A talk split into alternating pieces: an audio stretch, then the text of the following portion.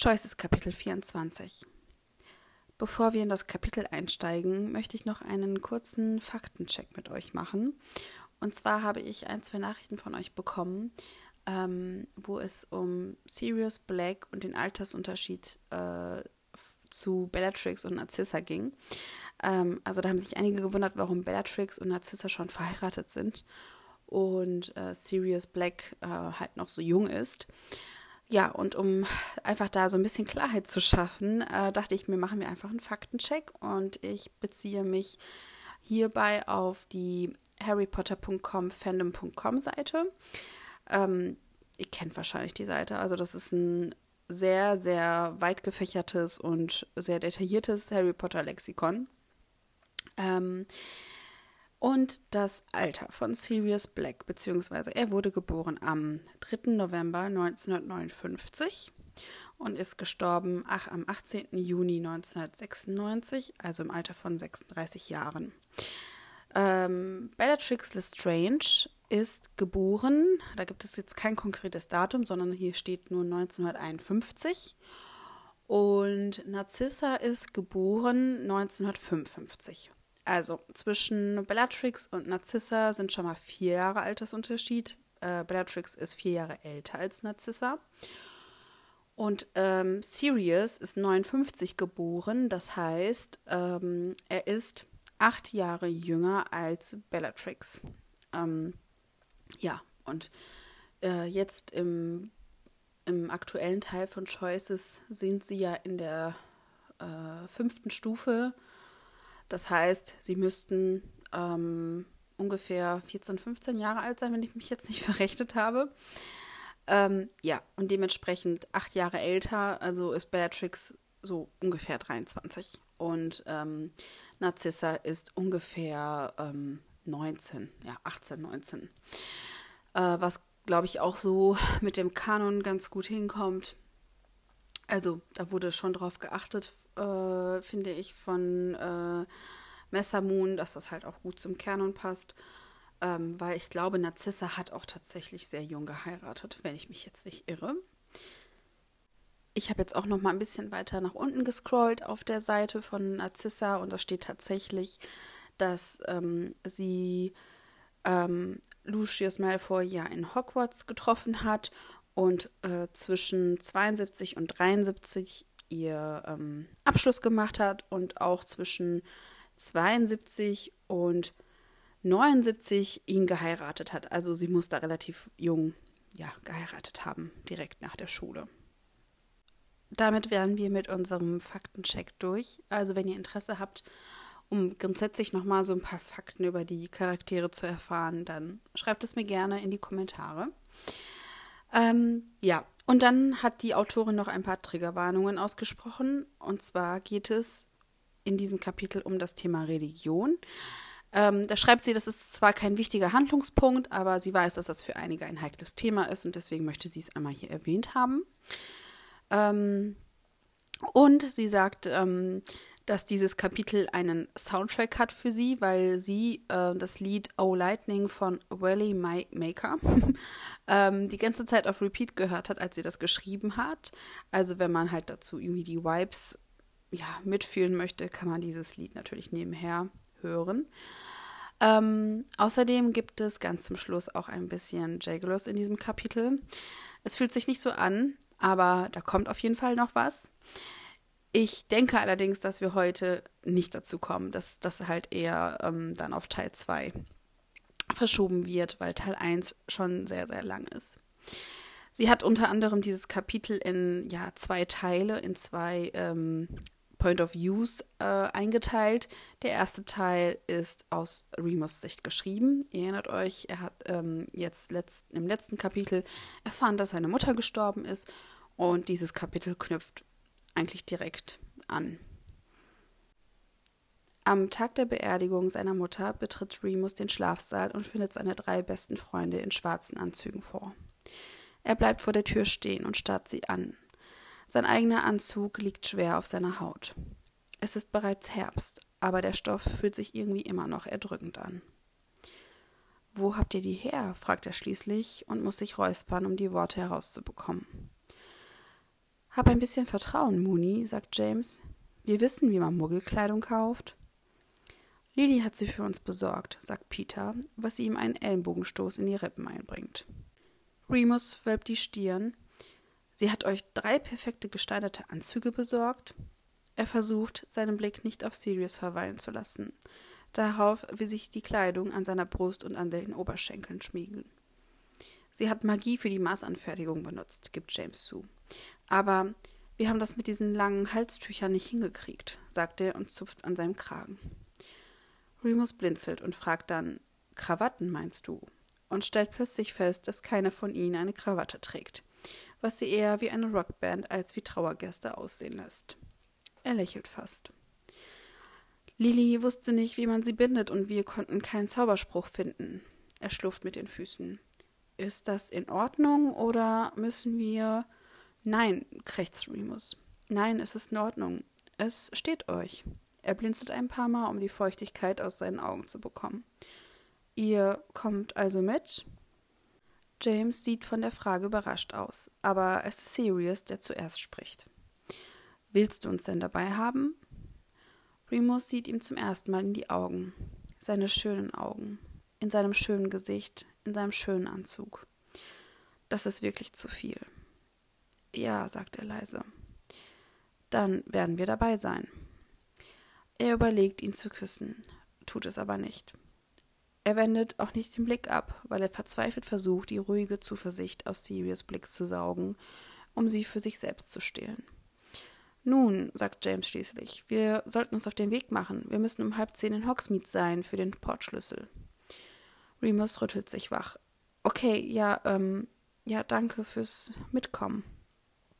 James Gesicht wird weicher, als er nach vorne geht und Remus Schulter mit der Hand drückt. Du brauchst uns nicht zu danken. Dafür sind wir doch da. Sie gehen aus dem Raum. James und Peter vorne, Sirius und Remus hinten. So nah, dass sich ihre Schultern berühren. Als sie den Gemeinschaftsraum erreichen, wird Remus zum zweiten Mal an diesem Morgen kurz angehalten, Sirius bleibt direkt unter ihm auf der Treppe stehen und schaut nach oben. Wow, fantastische Arbeit mit den Anzügen, sagt Mary beeindruckt und lässt ihre Augen über die Jungs gleiten. Mary, Marlene und Lily stehen in der Mitte des Gemeinschaftsraums, alle in schwarz gekleidet und so, als hätten sie auf, auf sie gewartet. Remus öffnet seinen Mund, aber außer einem zittrigen Ausatmen kommt nichts heraus. Nach ein paar weiteren Ausatmungen greift Sirius nach ihm und drückt seine Hand bis Remus seinen Blick von seinen Freunden abwenden und auf seinen, nun ja, Sirius richten kann. Alles okay? fragt Sirius. Remus lacht fast. Er weint beinahe. Schließlich bringt er ein Nicken zustande. Alles gut, durchbricht Marys Stimme die Stille im Raum. Dann wollen wir mal los, oder? Ist McGonagall damit einverstanden? ertappt sich Remus bei der Frage, als sie den Gemeinschaftsraum verlassen und sich auf den Weg zum Vordereingang des Schlosses machen. Marlene schnaubt, als ob Lily ihr eine Wahl gelassen hätte. Remus Blick trifft ein paar Schritte vor ihnen auf Lily und er spürt, wie sich seine Kehle zusammenzieht. Er ist sich nicht sicher, was er von seinen Freunden erwartet hat. Sie haben nicht darüber gesprochen, aber er hätte sie nie um so etwas bitten können. Das ist wirklich zu viel. Als ob Sirius seine Gedanken lesen könnte, lehnt er sich ein wenig fester an Remus Seite, nur um wissen zu lassen, dass er da ist. Sie sind mit ihren Freunden unterwegs. Aber hier in den Fluren ist es einfacher, ein wenig diskreter zu sein. Heute ist es bewölkt, so wie im Herbst üblich, so dass sich alles tief und gesättigt anfühlt und die Luft kalt ist. Sie gehen schweigend zum Dorf hinunter. Remus ist sich nicht sicher, ob das seine Schuld ist oder nicht, aber so oder so hat er nicht die Energie, die Situation zu ändern. Ehrlich gesagt gefällt es ihm irgendwie, nur den Geräuschen ihrer Schritte neben seinen zu lauschen. Der Portschlüssel steht vor dem Postgebäude. Eulen fliegen über ihn, während sie sich um den alten Schulranzen versammeln, den McGonagall ihnen aufgetragen hat zu suchen. Trifft dein Vater uns hier oder im Bestattungshaus? fragt Lilly sanft. Remus räuspert sich. In seinem Brief stand hier. Lilly nickt, aber ihm entgeht nicht der Blick, den sie mit Marlene austauscht. Der Portschlüssel soll in 15 Minuten verschwinden. Lyle ist spät dran. Nicht, dass das sonderlich überraschend wäre. Das ist er meistens. Ich war noch nie auf einer Muggelbeerdigung, sagt Peter plötzlich, und seine Stimme klingt in der Stille übermäßig laut. Was? Ich bin schockiert, lallt Sirius, was ihm einen Schubs von Peter einbringt. Jungs, James gibt seine beste Nachahmung seiner Mutter zum Besten. Zwingt mich nicht, euch zu trennen. Sirius grinst. Ich habe mich nur gefragt, ob sie sich sehr von denen der Zauberer unterscheiden. Ich weiß nicht. Was macht ihr mit Muggeln? Peter wendet sich an Remus, der den Kopf schüttelt. Ich war auch noch nie auf einer. Ich war noch nie auf einer Beerdigung. Du weißt aber schon, dass Muggel keine andere Spezies sind, oder, Pete? fragt Mary. Ihr Tonfall ist etwas schärfer, als es vielleicht angebracht ist. Peter hatte es nicht so gemeint, aber er muss auch nicht durch die Gänge gehen und sich anhören, wie die Slytherins Schlammblüter flüstern. Peters Wangen erröten rosa. Nein, ich weiß natürlich, ich meine nur, ich fühle mich immer ein bisschen unwohl in ihrer Nähe. Ich weiß nie, was ich sagen soll, oder er unterbricht sich selbst, weil er merkt, dass das die Situation nicht besser macht. Sei einfach höflich, Peter, sagt Lily schließlich und schenkt ihm ein schwaches Lächeln. Lass sie mit dir über sie reden. Die Leute erzählen bei solchen Anlässen gerne Geschichten. Das hilft. Peter nickt, vielleicht ein bisschen zu enthusiastisch. Danke, ja, das kann ich machen. In diesem Moment stützt sich ein durchsichtiger Falke auf sie und entlockt Marlene einen Schrei, als er landet. Er sieht vage wie ein Gespenst aus, und wenn Remus ihn nicht schon ein Dutzend Mal gesehen hätte, wäre er vielleicht erschrocken. Doch so wie es ist, dreht sich sein Magen um. Ich muss zur Arbeit, dröhnt die Stimme seines Vaters aus dem Schnabel. Geh ohne mich. Remus blinzelt auf den Vogel hinunter, nicht ganz in der Lage zu akzeptieren, was er gerade gehört hat. Er wartet auf die zweite Hälfte der Nachricht. Das Haha, es war nur ein Scherz, mein Sohn, ich bin in zehn Minuten da.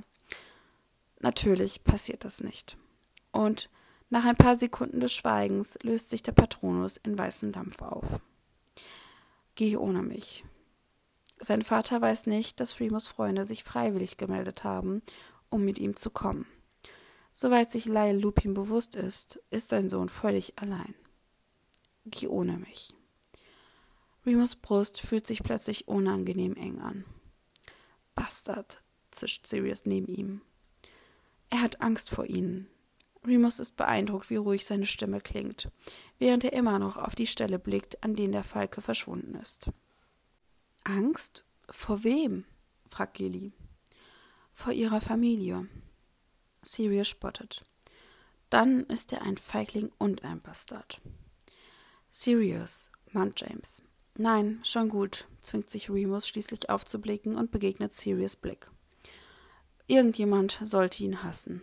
Und das kann nicht ich sein, sagt er nicht, weil er mein Vater ist, weil er das einzige Zuhause ist, das ich noch habe. Sirius schenkt Remus ein kleines Lächeln und lehnt sich wieder an seine Seite, als der Schulranzen vor ihnen zu leuchten beginnt. Remus nimmt einen tiefen Atemzug. Bringen wir es hinter uns, ja? Alle im Kreis nicken, als sie nach vorne treten und ihre Hände auf den Ranzen legen. Sirius auf einer Seite von Remus und James auf der anderen. Wie zwei Säulen, die ihn stützen. Wenn er ehrlich ist, wird Remus bei jeder Art von Zaubertransport ein wenig übel. Schweben, Fliegen, Portkies. Er ist noch nie appariert, aber er ist sich sicher, dass es ihm dabei genauso gehen wird. Als seine Füße auf das Pflaster des Londoner Vororts knallen, spürt er, wie der gesamte Inhalt seines Magens in seine Speiseröhre eindringt. Ganz ruhig, flüstert Sirius neben ihm, eine Hand auf seiner Hüfte, die andere auf seiner Schulter. Remus kann nicht sagen, ob sich seine Hände so gut anfühlen, weil sie neu sind oder weil sie alt sind. Sirius hat noch nie mit seinen Berührungen gegeizt. Mit Zuneigung in allgemein, zumindest nicht auf so oberflächliche Weise wie hier.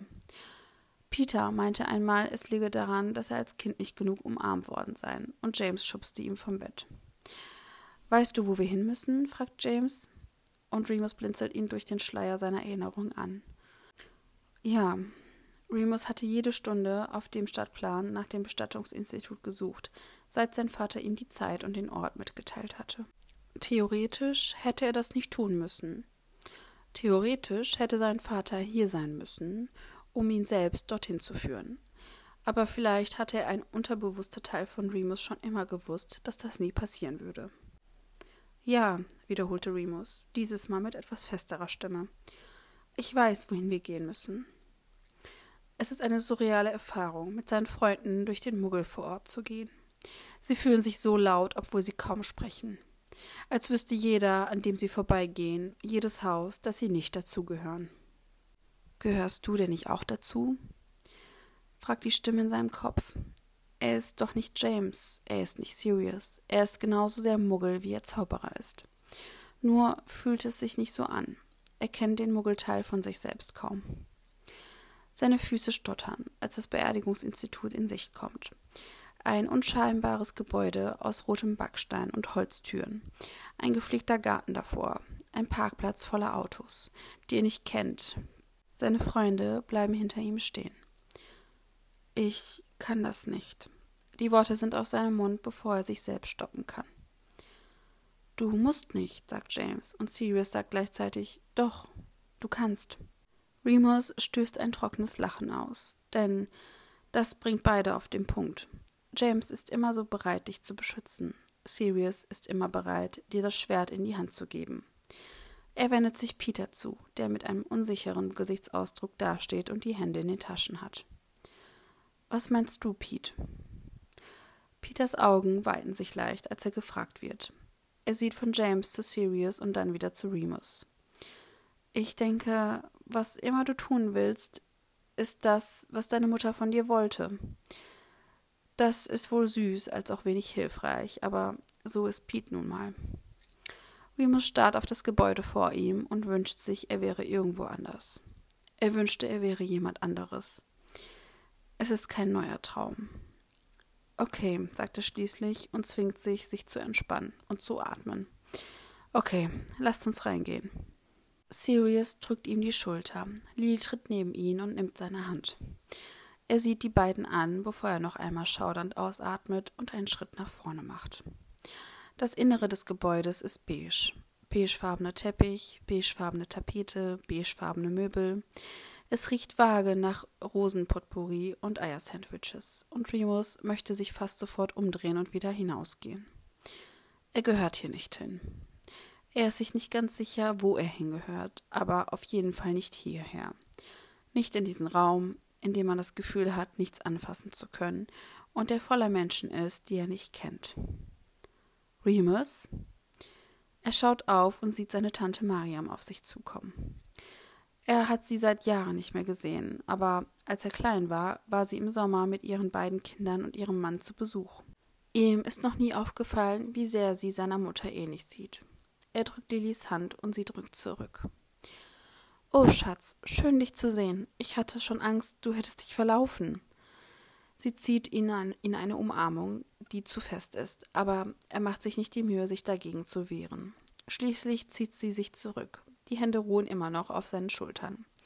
Ihre Augen sind traurig, rot umrandet, offensichtlich hat sie geweint. Remus weiß nicht, wie er aussieht. Er hat nicht mehr geweint, seit er es erfahren hat. Nach ein paar Sekunden beginnt sie, die kleine Menschenmenge um ihn herum zu mustern. Wo ist dein Vater? Es gelingt ihr nicht ganz, die Bitterkeit aus ihrer Stimme zu halten. Remus räuspert sich. Er muss auf der Arbeit aufgehalten worden sein. Er hasst seinen Vater dafür, dass er ihm keine bessere Ausrede gegeben hat. Ihr Blick kehrt zu ihm zurück. Auf der Arbeit aufgehalten, wiederholt sie. Sie konnten ihn nicht zur Beerdigung seiner Frau gehen lassen? Remus zuckt hilflos mit seinen Schultern und er sieht, wie ihr Gesichtsausdruck wieder weicher wird. Nun, da kann man wohl nichts machen. Sie zieht ihn zu sich heran und küsst ihn auf den Scheitel was für eine Frau, die er seit seinem neunten Lebensjahr nicht mehr gesehen hat, ziemlich vertraut aussieht. Komm schon, die Familie wartet in den Raum da drüben. Die Zeremonie beginnt in ein paar Minuten. Deine Freunde können sich schon mal hinsetzen. Sie lächelt ihn über Remus Schulter hinweg schwach zu und lässt ihren Blick auf Lily ruhen. Es sei denn, deine Freundin möchte mitkommen? Sarah könnte einen Aufstand machen, aber das tut sie immer. Einen Moment lang überlegt Remus, ob er mitgehen soll, nur damit er nicht allein sein muss. Offenbar eine Sekunde zu lang, denn er spürt, wie Sirius steif wird. Ähm, sagt Lily unbeholfen, ich bin nicht seine Freundin. Oh, seine Tante lacht. Tut mir leid, ich dachte nur, sie sieht auf Lillys Hand hinunter, die Remus seit ihrem Eintreten so fest umklammert hat, wie es nur geht. Jedenfalls könnt ihr alle hineingehen. Remus kommt nachher zum Empfang. Meinst du, ich kann mich nicht zu ihnen setzen? sagt Remus, dem der Kragen seines Hemdes plötzlich zu eng wird. Sei nicht albern, Remus, du bist ihr Sohn. Als ob das noch etwas bedeuten würde. Außerdem musst du mit uns vorne sitzen, um deine Rede zu halten. Ah, stimmt, da war ja noch etwas. Ein Teil von ihm hatte gehofft, sie würden die Rede vergessen. Das Pergament in seiner Tasche fühlt sich an wie ein Anker, das ihn in die Flut zieht. Richtig, bringt er schließlich hervor. Es herrscht einen Moment lang Schweigen. Okay, dann sehen wir uns bald wieder, ja? sagt James und drückt Remus im Vorbeigehen die Schulter. Peter folgt ihm dicht auf den Fersen und erspart Remus ein mitfühlendes Lächeln. Du schaffst das schon, flüstert Lily und gibt ihm einen kurzen Kuss auf die Wange. Das, was die gesagt hat. Mary küsst ihn ebenfalls, bevor sie Lily folgt, Marlene an ihrer Seite. Sirius zieht hinterher, wobei sein Blick zu Remus Tante wandert, die immer noch mit einem freundlichen Lächeln hinter ihm herschwebt. Schließlich, nachdem er die Hoffnung aufgegeben hat, dass sie den Wink verstanden hat und ihnen etwas Raum gibt, streckt er die Hand aus und umschließt Remus Handgelenk mit seinen Fingern. Ich bin hier, okay? flüstert er. Remus nickt. Ja, okay. Du schaffst das, Remus. Er lehnt sich nah an ihn heran, so dass sich ihre Stirn fast berühren, und Remus schließt kurz die Augen und atmet seinen vertrauten Duft ein. Okay, wiederholt Remus. Und dann zieht Sirius sich zurück und verschwindet durch die Türen in die Kapelle. Deine Freunde scheinen nett zu sein, sagt seine Tante, als er sich zu ihr umdreht. Er versucht zu lächeln, aber es gelingt ihm nicht. Das sind sie. Sie führt ihn einen kurzen Flur entlang, der mit Allgemeingemälden von Landschaften und Stillleben gefüllt ist. Alles an diesem Ort lässt seine Haut jucken. Es ist zu weich, verhätschelnd, als ob gedämpfte Farben und Parfüm den Schmerz über den Verlust seiner Mutter lindern würden. Außerdem war Remus noch nie gut in Sanftmut. Er hat nur Krallen, Zähne und Narben. Hier sind wir, sagt Mariam, als sie eine holzgetäfelte Tür öffnet. Der Raum darin ist nicht besser als der Rest des Gebäudes, vielleicht sogar schlechter, wenn man die etwa ein Dutzend schwarz gekleideter Menschen berücksichtigt, die sich alle zur Tür drehen, wenn sie eintreten. Er spürt, wie er erstarrt, als Mariams Hand auf seiner Schulter landet und sie drückt. Leute, das ist Remus, sagt sie fröhlich, wie es ihr nur möglich ist. Einige dieser Gesichter hatte er schon einmal gesehen. Mariams Kinder, seine Großmutter, seine Tante Sarah, aber der Rest ist ihm fremd. Mein Gott, denkt er und sieht sich in den Raum um. Sollen diese Leute meine Familie sein? Mariam gibt ihm einen leichten Schubs in den Raum. Es ist nicht mehr lange bis zur Zeremonie. Mach es dir bequem, okay, Schatz?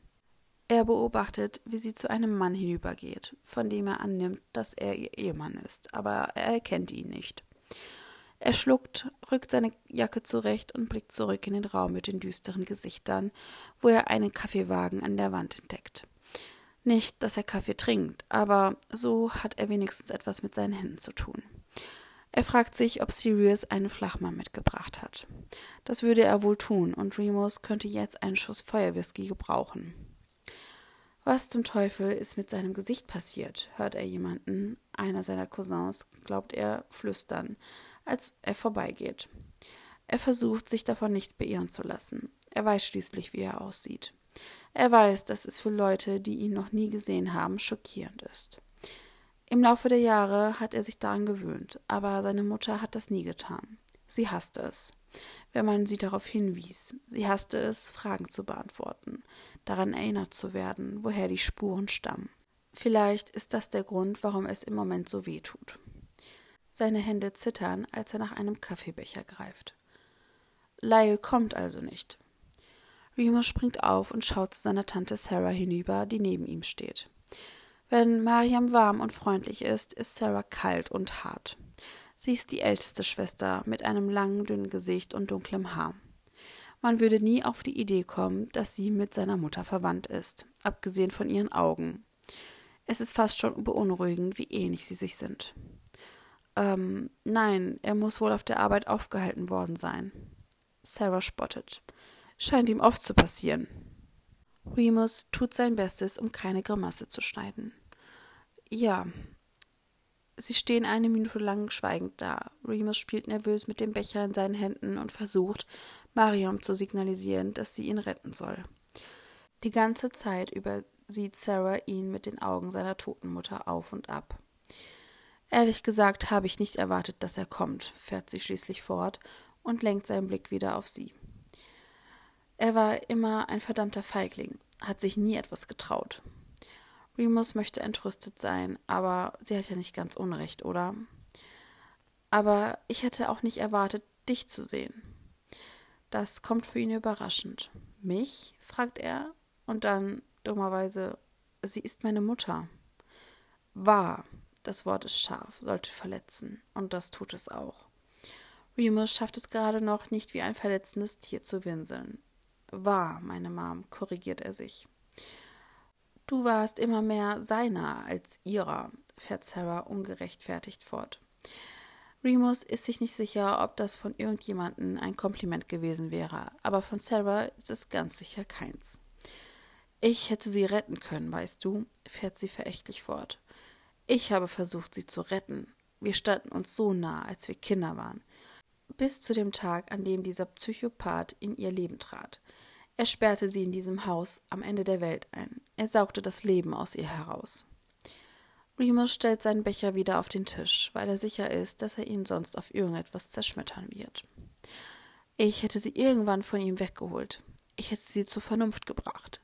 Ich glaube, Lyle wusste das. Sie spuckt praktisch auf den Boden, als sie seinen Namen ausspricht. Und durch seine eigene Trauer hindurch kann Remus das Zittern in ihrer Stimme wahrnehmen. Die Art, wie sich ihre Nägel in ihren Arm graben, die Nässe in ihren Augenwinkeln. Also hat er sie mit dir geschwängert, fährt Sarah bitter fort. Danach konnte keiner mehr von uns etwas tun. Ohne nachzudenken greift Remus nach dem Tisch neben sich und hält sich daran fest. Die Luft fühlt sich plötzlich zu dünn an, die Wände zu nah, zu viele Menschen, zu viele Fremde, die zu viel über ihn wissen. Das Geräusch der sich öffnenden Tür bewahrt ihn davor, sich etwas einfallen lassen zu müssen. Alle drehen sich um, als der Pastor in seiner schwarzen Robe den Raum betritt. Sarah wirft ihm noch einen letzten kalten Blick zu, bevor sie sich zurückzieht. Remus fragt sich, während er darum kämpft, seine Atmung unter Kontrolle zu bekommen, ob sie sich dadurch besser fühlt. Er hofft, dass es so war.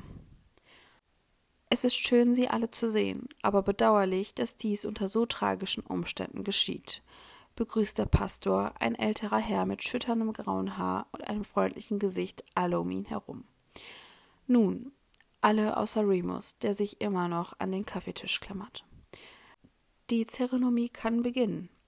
Wenn wir also bereit sind, führe ich euch alle in die Kapelle. Die ersten beiden Sitzreihen sind für die Familie reserviert. Wir werden uns die Diaschau ansehen, die Hopes Schwestern zusammengestellt haben. Und dann kommen ihr Mann und ihr Sohn nach oben, um ein paar Worte zu sagen. Sein Blick schweift durch den Raum und sucht zweifellos nach den fraglichen Männern. Nur der Sohn zwingt sich Remus zu sagen, lässt den Tisch los und richtet sich auf. Seine Haut fühlt sich klamm und zu heiß an. Ein paar Leute treten zurück, damit der Pastor ihn entdecken kann. Wie bitte? fragt der alte Mann. Remus schluckt. Es ist nur der Sohn, nur ich. Ah, zum Glück scheint er nicht das Bedürfnis zu haben, weitere Fragen zu stellen. Kein Problem, überhaupt kein Problem. Also, sind Sie bereit? Ein allgemeiner Chor von feierlichem Ja und Kopfnicken ertönt. Also gut, wenn Sie mir alle folgen. Er führt sie zurück in den Flur. Remus läuft hinterher, wobei er seinen Blick auf den Boden und nicht auf die Gesichter der Familie seiner Mutter richtet. Er fragt sich geistesabwesend, ob er schmutzige Fußabdrücke auf dem hellen Teppich hinterlässt. Er hatte nicht einmal daran gedacht, seine Schuhe zu waschen. Und es wäre so typisch für ihn, das Beerdigungsinstitut zu verschandeln. Oh, Merlin sei Dank, Remus, hört er, als er die Lobby betritt und beim Klang seines Namens aufblickt, um Alice und Frank an der Eingangstür stehen zu sehen. Er bleibt wie angewurzelt stehen, während alle vor ihm durch die Holztüren in die Kapelle strömen. Alice stürmt auf ihn zu und umarmt ihn sofort, was sich unendlich viel besser anfühlt als die Umarmung, die er von Mariam erhalten hatte. Wie kommt ihr hierher? stottert er leicht geschockt, als Alice sich zurückzieht. Mary hat uns den Weg gezeigt, da sie hier in der Nähe wohnt, erklärt Alice. Remus hatte fast vergessen, dass Marys Haus in der Nähe ist. Entschuldige die Verspätung, wir haben uns freigenommen, aber Moody hat uns heute Morgen noch Papierkram machen lassen. Sie rollt mit den Augen. Remus hat immer noch die Mühe, die Tatsache zu begreifen, dass sie hier vor ihm stehen. Aber ihr seid. ihr seid Auroren. Ich dachte, ihr hättet keinen freien Tag, stammelt er. Frank zuckt mit den Schultern. Familiärer Notfall. Familiärer Notfall.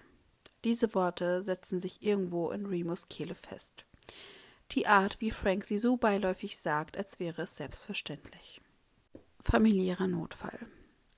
Remus? fragt Alice mit sanften Augen, als sie seinen Arm sanft drückt.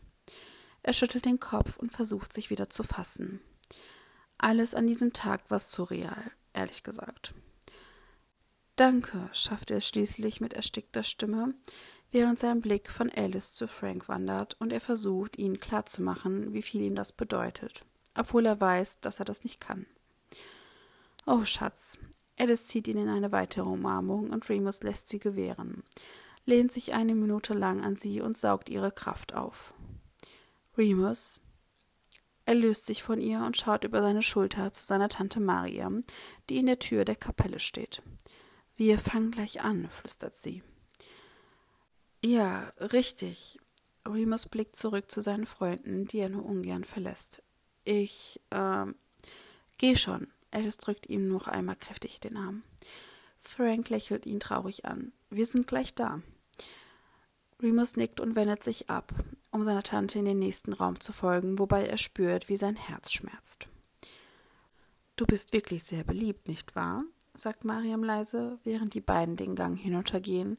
Die Kirchenbänke stehen zu beiden Seiten von ihnen. Ihre Stimme ist freundlich. Nicht wirklich. Remus blickt über seine Schulter zurück, als Alice und Frank hineinschlüpfen und ihre Plätze in der letzten Reihe einnehmen. Ich habe nur Glück. Sie gleiten in die vordere Bank. Remus glücklicherweise am Ende, so dass die einzige Person, neben der er sitzen muss, Mariam ist. Ein Teil von ihm will wissen, warum sie so nett zu ihm ist, warum sie immer noch da ist, obwohl es keiner aus der restlichen Familie seiner Mutter ist. Er ist sich nicht sicher, warum er nie gefragt hat, warum er seine Mutter noch nie etwas über ihre Familie gefragt hat. Du hast sie für selbstverständlich gehalten, flüstert die böse Stimme in seinem Kopf. Du hast gedacht, sie würde immer da sein, dachtest, sie gehöre zu dir, dachtest, sie existiert nur für dich. Er beißt die Zähne zusammen und versucht, sich auf den Pastor zu konzentrieren, anstatt seine Gedanken zu verdrehen. Sie war eine warmherzige, mitfühlende und lebendige Frau, die immer alles tat, um anderen zu helfen. Egal, was passiert war, sagte der alte Mann. Das Problem ist, dass Remus seine Mutter für selbstverständlich gehalten hat. Sie hatte ihn zu ihrem Leben gemacht. Und es war ihm nie in den Sinn gekommen, dass sie vor seiner Geburt oder vor dem Unfall mit Greyback all die Zeit, in der sie sich um ihn sorgte, mit etwas anderem ausgefüllt hatte, mit jemand anderem. O gütiger Herr, fährt der Pfarrer fort, gewähre, dass ich nicht so sehr suche, getröstet zu werden, als zu trösten, verstanden zu werden, als zu verstehen, geliebt zu werden, als zu lieben. Denn im Geben empfangen wir, im Verzeihen werden wir begnadigt, und im Sterben werden wir zum ewigen Leben geboren. War seine Mutter religiös? Er hatte sie nie beten sehen, wurde nie gezwungen, bei Tisch zum Tischgebet zu sprechen. Nicht, dass sein Vater es erlaubt hätte. Viel zu muggelig. War sie als Kind jeden Sonntag in die Kirche gegangen? Glaubte sie an den Himmel? Tat Remus das? Er glaubte nicht, aber er hatte auch nie viel darüber nachgedacht. Das Licht wird gedämpft, als ein weißer Projektor an der Vorderseite der Kapelle heruntergefahren wird und plötzlich das Gesicht seiner Mutter erscheint. Jünger und glücklicher, als Remus es je gesehen hatte. Im Hintergrund läuft ein Lied, das er nicht kennt. Seine Mutter hat einen Bob mit Pony. Sie hat Sommersprossen auf den Wangen, die sich an das Gesicht ihrer Schwester anschmiegen. Ihr fehlt ein Vorderzahn. Er erkennt sie kaum wieder. Oh, Er hört Miriam neben sich weinen und blickt zu ihr hinüber, um ihr tränenüberströmtes Gesicht zu sehen. Er fragt sich, worüber sie nachdenkt, welche Erinnerungen sie an, ihr, an seine Mutter hat. All die Geschichten, die er nicht gehört hat. Und plötzlich hat er das schreckliche Gefühl, dass alle seine Mutter besser kannten als er selbst. Die Bilder gehen ineinander über. Seine Mutter wird langsam älter. Ein Teenager in geblümten Kleidern, die Haare bis zur Taille eine Studentin auf einer Weihnachtsfeier in Lametta gehüllt. Sie schreitet in Robe und Hut über die Bühne und hält stolz ihr Diplom in die Höhe. Remus hat keine Ahnung, was sie studiert hat. Er hat sie nie gefragt. Auf all diesen Fotos lächelt seine Mutter. Ihr Gesicht ist frei von den nervösen Rissen, an die er sich so sehr gewöhnt hatte, die nie wirklich verschwanden, egal wie aufrichtig glücklich sie schien. Die Frau auf diesen Fotos strahlt. Sie ist hell. Das letzte Foto zeigt seine Eltern an ihrem Hochzeitstag. Sein Vater trägt eine Zaubererrobe, aber sie ist schwarz-weiß, so dass man sie leicht als einen neuen Anzugsstil abtun könnte. Zumindest erwartet Remus das. Seine Mutter sieht aus wie ein Gemälde. Die Haare sind geflochten, das Kleid ist mit Spitze überzogen und blüht um sie herum auf, als befände sie sich inmitten einer Wolke. Sein Vater blickt unsicher in die Muggelkamera, aber seine Mutter lächelt immer noch. Remus fragt sich, ob das das letzte Mal war, dass sie so glücklich war, so sorglos. Die Lichter gehen langsam wieder an. Eine ältere Frau humpelt hinter dem Pastor auf die Bühne und zieht mehrmals an der Leinwand, bevor sie sie wieder an die Decke schwenken kann. Das war wirklich schön. Was für eine reizende Seele, sagt der alte Mann und blickt in das tränenüberströmte Publikum. Und nun werden wir ein paar Worte von ihrem Sohn Remus John Lupin hören. Oh. Remus fällt das Herz in die Magengrube, als er spürt, wie alle Augen im Raum auf ihn gerichtet sind. Er hat sich in seinem ganzen Leben noch nie so sehr gewünscht, apparieren zu können. Mit zitternden Beinen erhebt er sich und stolpert zum Rednerpult wo ihm der Pastor väterlich auf die Schulter klopft, bevor er zur Seite schlurft und Remus allein im Raum zurücklässt. Seine Kehle fühlt sich eng an. Die Luft ist plötzlich zu trocken, als er in seine Tasche greift und das Pergament, das er schon den ganzen Tag in der Hand hält, glatt streicht. Ähm, beginnt er. Die Gesichter auf den Plätzen vor ihm verschwimmen. Er räuspert sich und reibt sich die Augen, aber es hilft nicht. Sein ganzer Körper fühlt sich plötzlich an, als würde er verschwimmen, als hätte man ihn im Regen stehen lassen, als würden alle Farben ineinander laufen. Wie soll er über seine Mutter sprechen, wenn er sie nicht einmal gekannt hat? Wenn er es nie versucht hat? Etwas beginnt an seiner Haut zu kratzen, und er fährt sich mit der Hand an den Hals, um das Schluchzen zu unterdrücken. Er braucht nur eine weitere Chance, mit ihr zu sprechen, ihr zuzuhören, sie all die Geschichten erzählen zu lassen, nach denen er nie gefragt hat, ihr nie das Gefühl gab, wichtig genug zu sein, um sie zu teilen.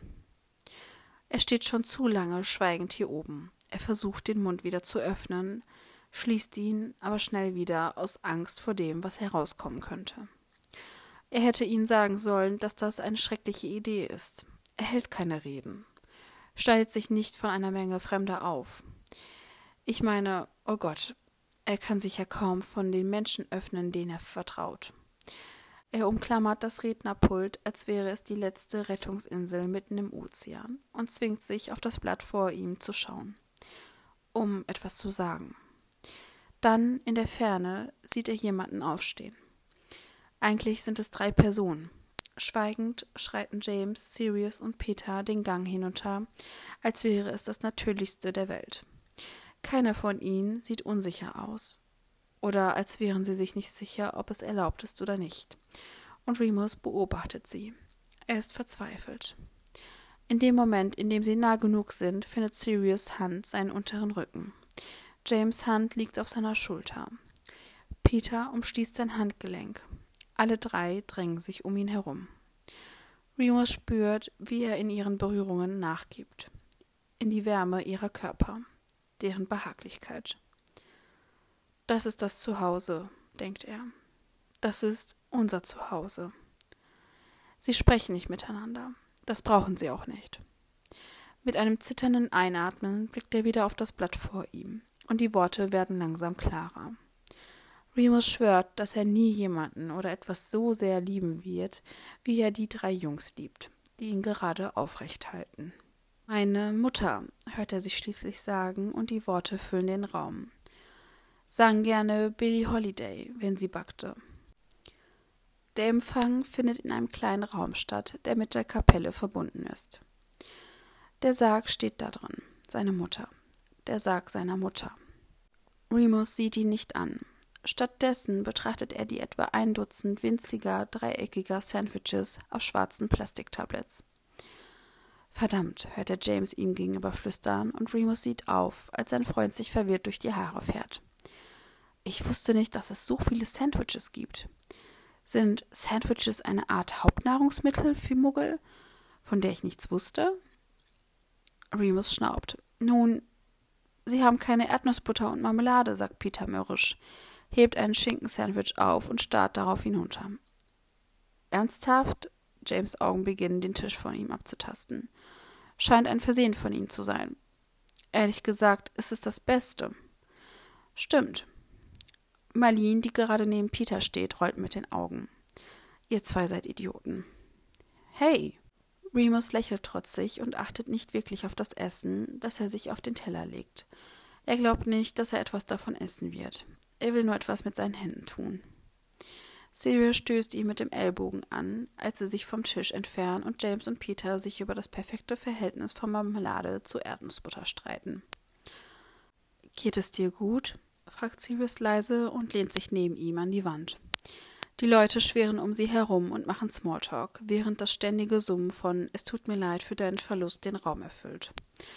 Remus hasst diesen Satz. Der Verlust tut mir leid. Er bedeutet nichts. Es macht nichts weniger schmerzhaft. Hey, Sirius stupst ihn mit dem Fuß an. Äh, tut mir leid, Remus blinzelt, sein Blick fällt auf den Sarg hinter ihn und dann sofort auf den Boden. Er ist sich nicht sicher, ob ihm nach Wein oder Lachen zumute ist.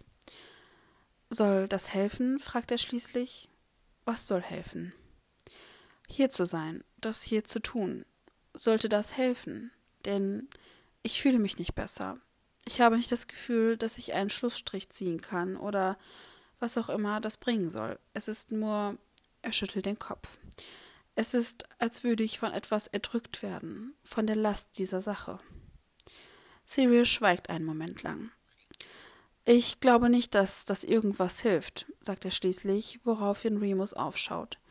Sirius sieht ihn an, seine Augen sind voll, überquellend, aber mit etwas, das Remus nicht erkennen kann. Etwas wie Zuneigung, aber mehr. Das ist ein großer Schmerz, Moni. Remus lacht darüber. Ein großer Schmerz, wiederholt er und wischt sich mit der Hand, die nicht gerade ein Pappteller voller Essen hält, das er nicht essen will, über die Augen. Das klingt ganz richtig. Solche Dinge, Sirius zuckt mit den Schultern und lässt die Hände in seine Tasche gleiten. Sowas kann man nicht reparieren. Man kann es nicht abstellen. Jedenfalls nicht für lange Zeit. Man lernt einfach damit umzugehen. Remus sieht ihn eine Minute lang an, bevor er den Kopf schüttelt. Mein Gott, Sirius Black, seit wann bist du denn so weise? Das zaubert ein Lächeln auf Sirius Gesicht, der den ganzen Raum erhält. Oh, tut mir leid, ich dachte, du wüsstest, dass ich so etwas wie ein Genie bin. Remus schnaubt. Dumbledore sollte sich in Acht nehmen. Pff, dieser alte Schreiberling? Er kann mir nichts vormachen. Und plötzlich verspürt Remus das verzweifelte Bedürfnis, ihm näher zu sein, sich in Sirius Geruch und seine Wärme und sein Gewicht einzuhüllen. Das kann er natürlich nicht. Nicht hier in einem Muggelvorort, umgeben von der möglicherweise religiösen Familie seiner Mutter, die ihn ohnehin schon hasst. Also begnügt er sich damit, seinen Fuß in den von Sirius zu drücken. Danke, dass du mitgekommen bist, dass du das tust. Ich weiß, es ist. es ist nicht gerade das Beste. Sirius wirft ihm einen seltsamen Blick zu. Remus. Er neigt seinen Kopf ein wenig näher. Es wäre mir egal, wenn ihre Beerdigung auf dem Gipfel des verdammten Mount Everest stattfinden würde. Ich wäre trotzdem hier. Und warum? fragt Remus Fass. Er wollte das schon den ganzen Tag über jeden fragen. Warum seid ihr hier? So hatte er sich auch im ersten Jahr gefühlt, als James und Sirius anfingen, bei den Mahlzeiten neben ihm zu sitzen, auch wenn sie nicht gemeinsam in die große Halle gingen, als sie ihn aus heiterem Himmel in ihre Unterhaltung einbezogen, ihn einluden, bei ihren Streichen mitzumachen. Du könntest mit jedem befreundet sein, dachte er. Warum in aller Welt würdest du mich auswählen? Er hat nie gefragt, und er fragt es auch jetzt nicht. Sirius würde das nicht verstehen. Alle wollten immer Sirius, schon als sie Kinder waren.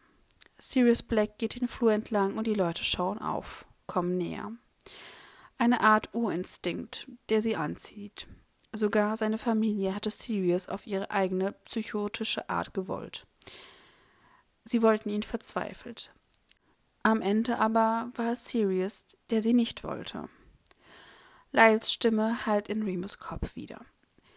Ich dachte, es würde anders sein. Remus weiß nicht, was sein Vater will. Er ist es jedenfalls nicht. Und seine Mutter war es auch nicht. Sein Blick fällt wieder auf den Sarg. Willst du sie sehen? fragt Sirius leise, und Remus spürt, wie ihm das Herz in die Hose rutscht. Er starrt weiter auf die polierte Holzkiste, deren Deckel zur Hälfte aufgeschlagen ist und er, an der die Leute vorbeigehen, wie an einem Exponat im Naturkundemuseum. Es fühlt sich nicht echt an, krächzt er und sieht Sirius nicht an, während seine Kehle immer enger wird. Nichts davon fühlt sich echt an. Ich glaube, ein Teil meines Gehirns denkt immer noch, dass sie zu Hause ist, verstehst du? Er versucht zu schlucken, aber wenn ich sehe, wenn ich ihr Gesicht sehe. Es wird real sein, beendet Sirius. Remus nickt langsam. Ich bin mir nicht sicher, ob ich das will. Ich würde lieber so tun, als wäre sie weggelaufen. Endlich hat sie meinem Vater gesagt, dass er sich verpissen soll, und jetzt ist sie irgendwo da draußen und erlebt ein wildes Abenteuer. Ihm gefällt diese Vorstellung. Seine Mutter auf der Autobahn in einem roten Cabrio, das Verdeck offen, ein Seidentuch im Haar. Sie lächelt wie früher, wie auf all den Fotos, die sie gemacht hat. Er spürt, wie Sirius Finger leicht über seinen Handrücken streichen, was Remus Aufmerksamkeit zurückbringt und ihn zu sich zieht. Und dann zuckt er mit den Schultern. Vielleicht ist sie das. Das war Teil 1 des Kapitels 24. Im nächsten Part beziehungsweise in der nächsten Folge geht es mit James Sichtweise weiter. Und falls ihr irgendwelche Fragen habt, irgendwelche ja, Anregungen habt, lasst es mich gerne wissen. Ich freue mich immer, eure Kommentare zu lesen und sage damit bis zum nächsten Mal.